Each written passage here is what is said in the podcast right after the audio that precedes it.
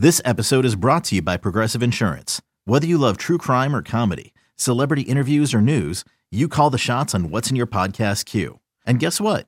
Now you can call them on your auto insurance too with the Name Your Price tool from Progressive.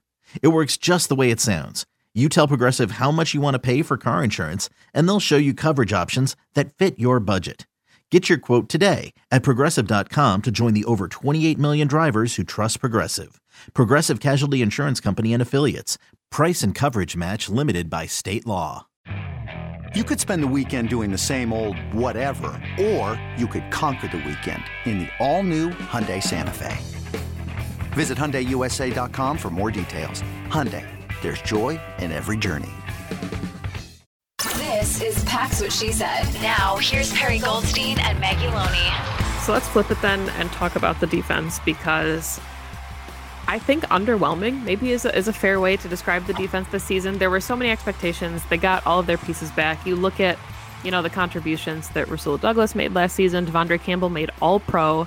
So the expectations were really high going into a season where you get your other all pro back in Jaire Alexander. You have Eric Stokes making – that's what we all assumed would be a second year leap. And then, you know, Rashan Gary gets injured, Eric Stokes gets injured and lost for the season, and everything just kind of shifts for this yeah. defense. And they were struggling before the injuries, of course, but I do think that especially the Rashan Gary injury made this season an uphill battle, you know, from his injury on. Yeah, I mean, I think he like really exposed the fact that without him, this Packers team does not have a good pass rush. And like it's so funny because I think fans will be really upset if the Packers like take an edge early. Just gonna say that. But they need one. They oh, need yeah. someone beside b- behind Rashan Gary. And like Preston is fine, but Preston is a two. Preston is a number two. Preston plays so much better when somebody else is getting that like initial pressure. So, but to like back it up a second, like just to give everyone like underwhelming is like an understatement, I think. I mean, people were picking this defense to be, like you said, top five in the league. They ended points per game 17th, below average. Yards per play 28th. PFF grade 21st, DVOA 20th, EPA 20th. That's a bad defense. That's like an objectively bad defense. And when your offense is struggling as much as they were, of course you're going to lose games when that's your defense. And again, like these are these don't take into account like lots of different factors. There's obviously like variables and situational, etc. And there were definitely times where this defense carried the offense. For sure. I will give them that.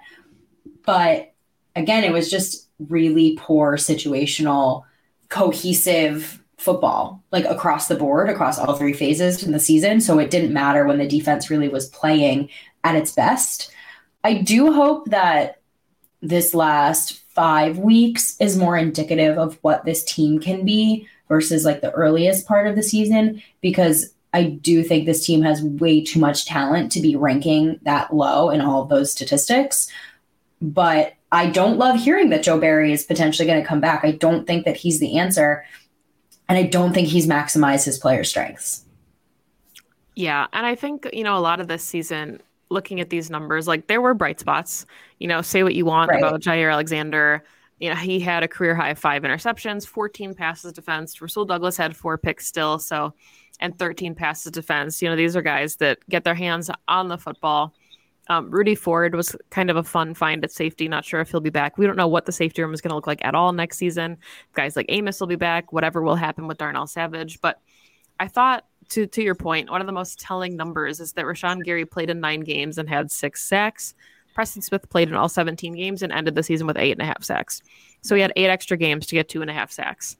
And that just, you know, you you said it already, but I was gonna come on here in this sec this section of the show and say when the Packers take an edge rusher at 15th overall, Twitter is going to implode. But I think that that, you know, the Rashan Gary injury was an illustration of why Brian Gutekunst values edge rushers so much.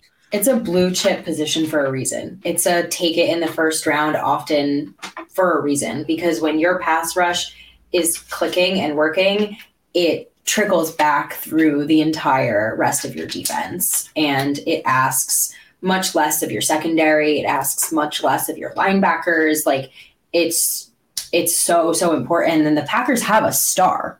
They lost their star. Like think about if any other team. Like it's like when the Niners lose Bosa, right? And the Chargers lost their Bosa, or like Dexter Lawrence go. Like it's like any other team has dealt with these kinds of injuries, and you see what happens to their defense. It totally changes them. It is a matter of, and this is roster building at its finest. Is can you fill that gap? And the answer to the question for the Packers this season was no. You cannot fill. Like they did not have the talent to fill Rashan Gary's gap. Now.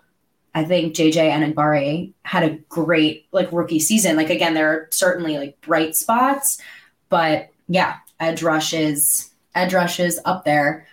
I want to talk about the secondary because, like you said, I think there's going to be a lot of changes. And, you know, safety position was something that we had pointed out that we had hoped they would target this past off season, and they didn't.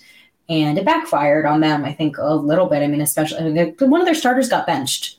I mean, can we just like think about that objectively? How many other teams do you know that benched one of their starters in the secondary? for playing so poorly. So there's a lot of holes that this team is going to need to fill this offseason. And they don't have the cap space, quite frankly, to do it. And that's why I think there's going to be a lot of overhaul. But their defense is really young. Their young guys look great for the most part. Um, I hope Eric Stokes can come back and kind of rebound from his sophomore slump, plus this horribly gruesome injury. But there's a lot to like look forward to.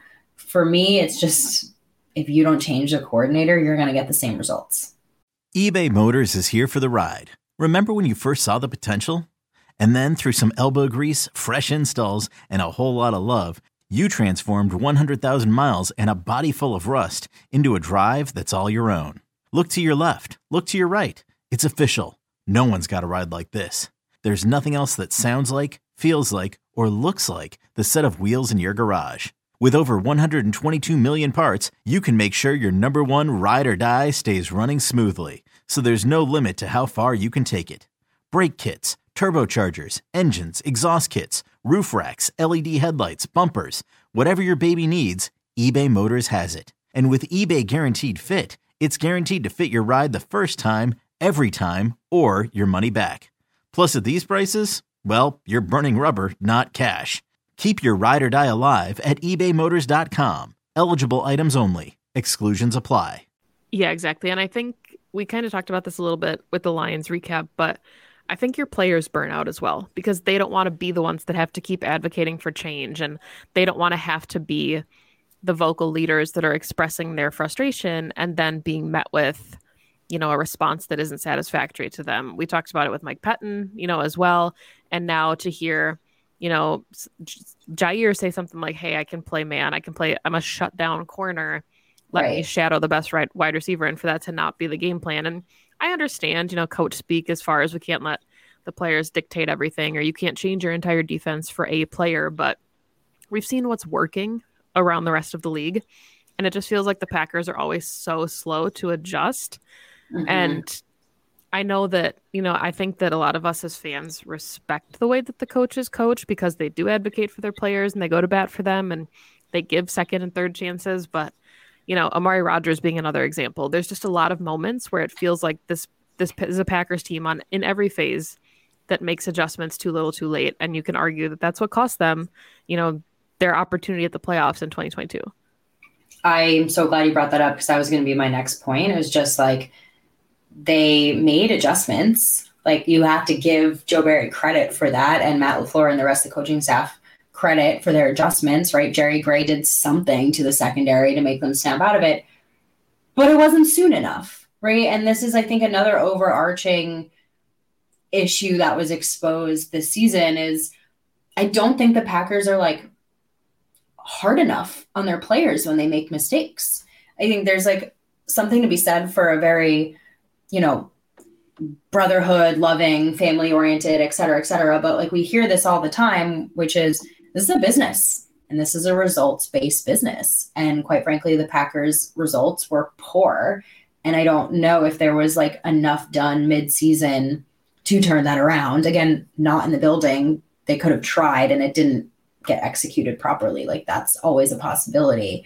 But it does seem to me like the necessary decisions that we as fans, and I'm not saying fans are always right, we're 100% not, but we're kind of all like consensusly, an analyst consensusly like calling for we're done like three to six weeks too late.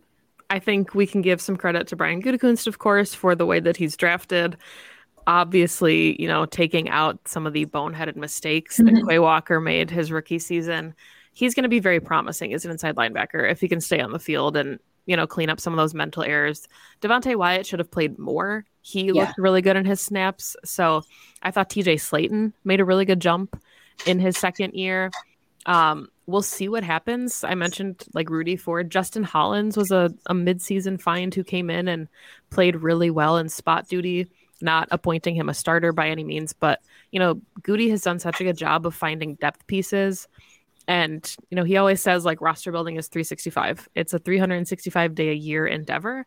And I think that, you know, this draft class and the guys that he's brought in to be able to compete are a good example of that. So, hopefully there's more you know to be optimistic about in 2023 but i absolutely agree with you that if you don't change the coordinator you can kind of expect the same or similar results next season regardless of you know these all pros that you have on the roster yeah totally so one phase that did get a change of coordinator that played better was special teams now again we there is an asterisk here that the fact that Keisean Nixon was on the roster and Amari Rodgers was returning, well, well we're going to look past that, right? They made their adjustments again, probably like six fumbles too late, but they made their adjustments and look at what we found, right? Keisean Nixon is should have been voted today by the players as an all-pro returner. He is the only player that had over a thousand yards um, of return yards, like just a revelation. And I think in general,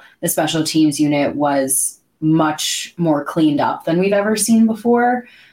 Granted, there were, you know, a few missed kicks, a block punt here, that, that stuff is going to happen, but just like a night and day overhaul at the position. And I feel comfortable saying, like, I am happy that Rich Bisaccia is going to come back as a special teams coordinator because I would love to see like what he can do building off of this season. I agree 100%. And, you know, you have to think the Packers keep Keisean Nixon, whether he plays, you know, a limited role in defense next year. You found your returner. Please don't make any adjustments. Let him be. Um, I think it's fun for Rich Bisaccia to have an entire, you know, I guess technically he had an entire offseason with him this past season, but they were still under the Amari Rodgers experiment. So, giving Nixon that opportunity. I did think it was kind of interesting. Um, Pat O'Donnell had two blocked kicks this season, which was the most of his entire career. He had four blocked kicks in eight years with Chicago, and then he comes to Green Bay and has two blocked punts in his first and only season. But I agree with you that, you know, although we do have, I think, a little bit of like you know, flashbacks whenever we see a blocked punt in Green Bay. The special teams unit didn't make me hold my breath this year like it would right. last year. It wasn't, you know, anything that you felt like was going to completely change the trajectory of a game. I think more of those moments came on offense and defense, which is a credit to Rich Bisaccia and his unit. Totally. 2400 Sports is an Audacy company.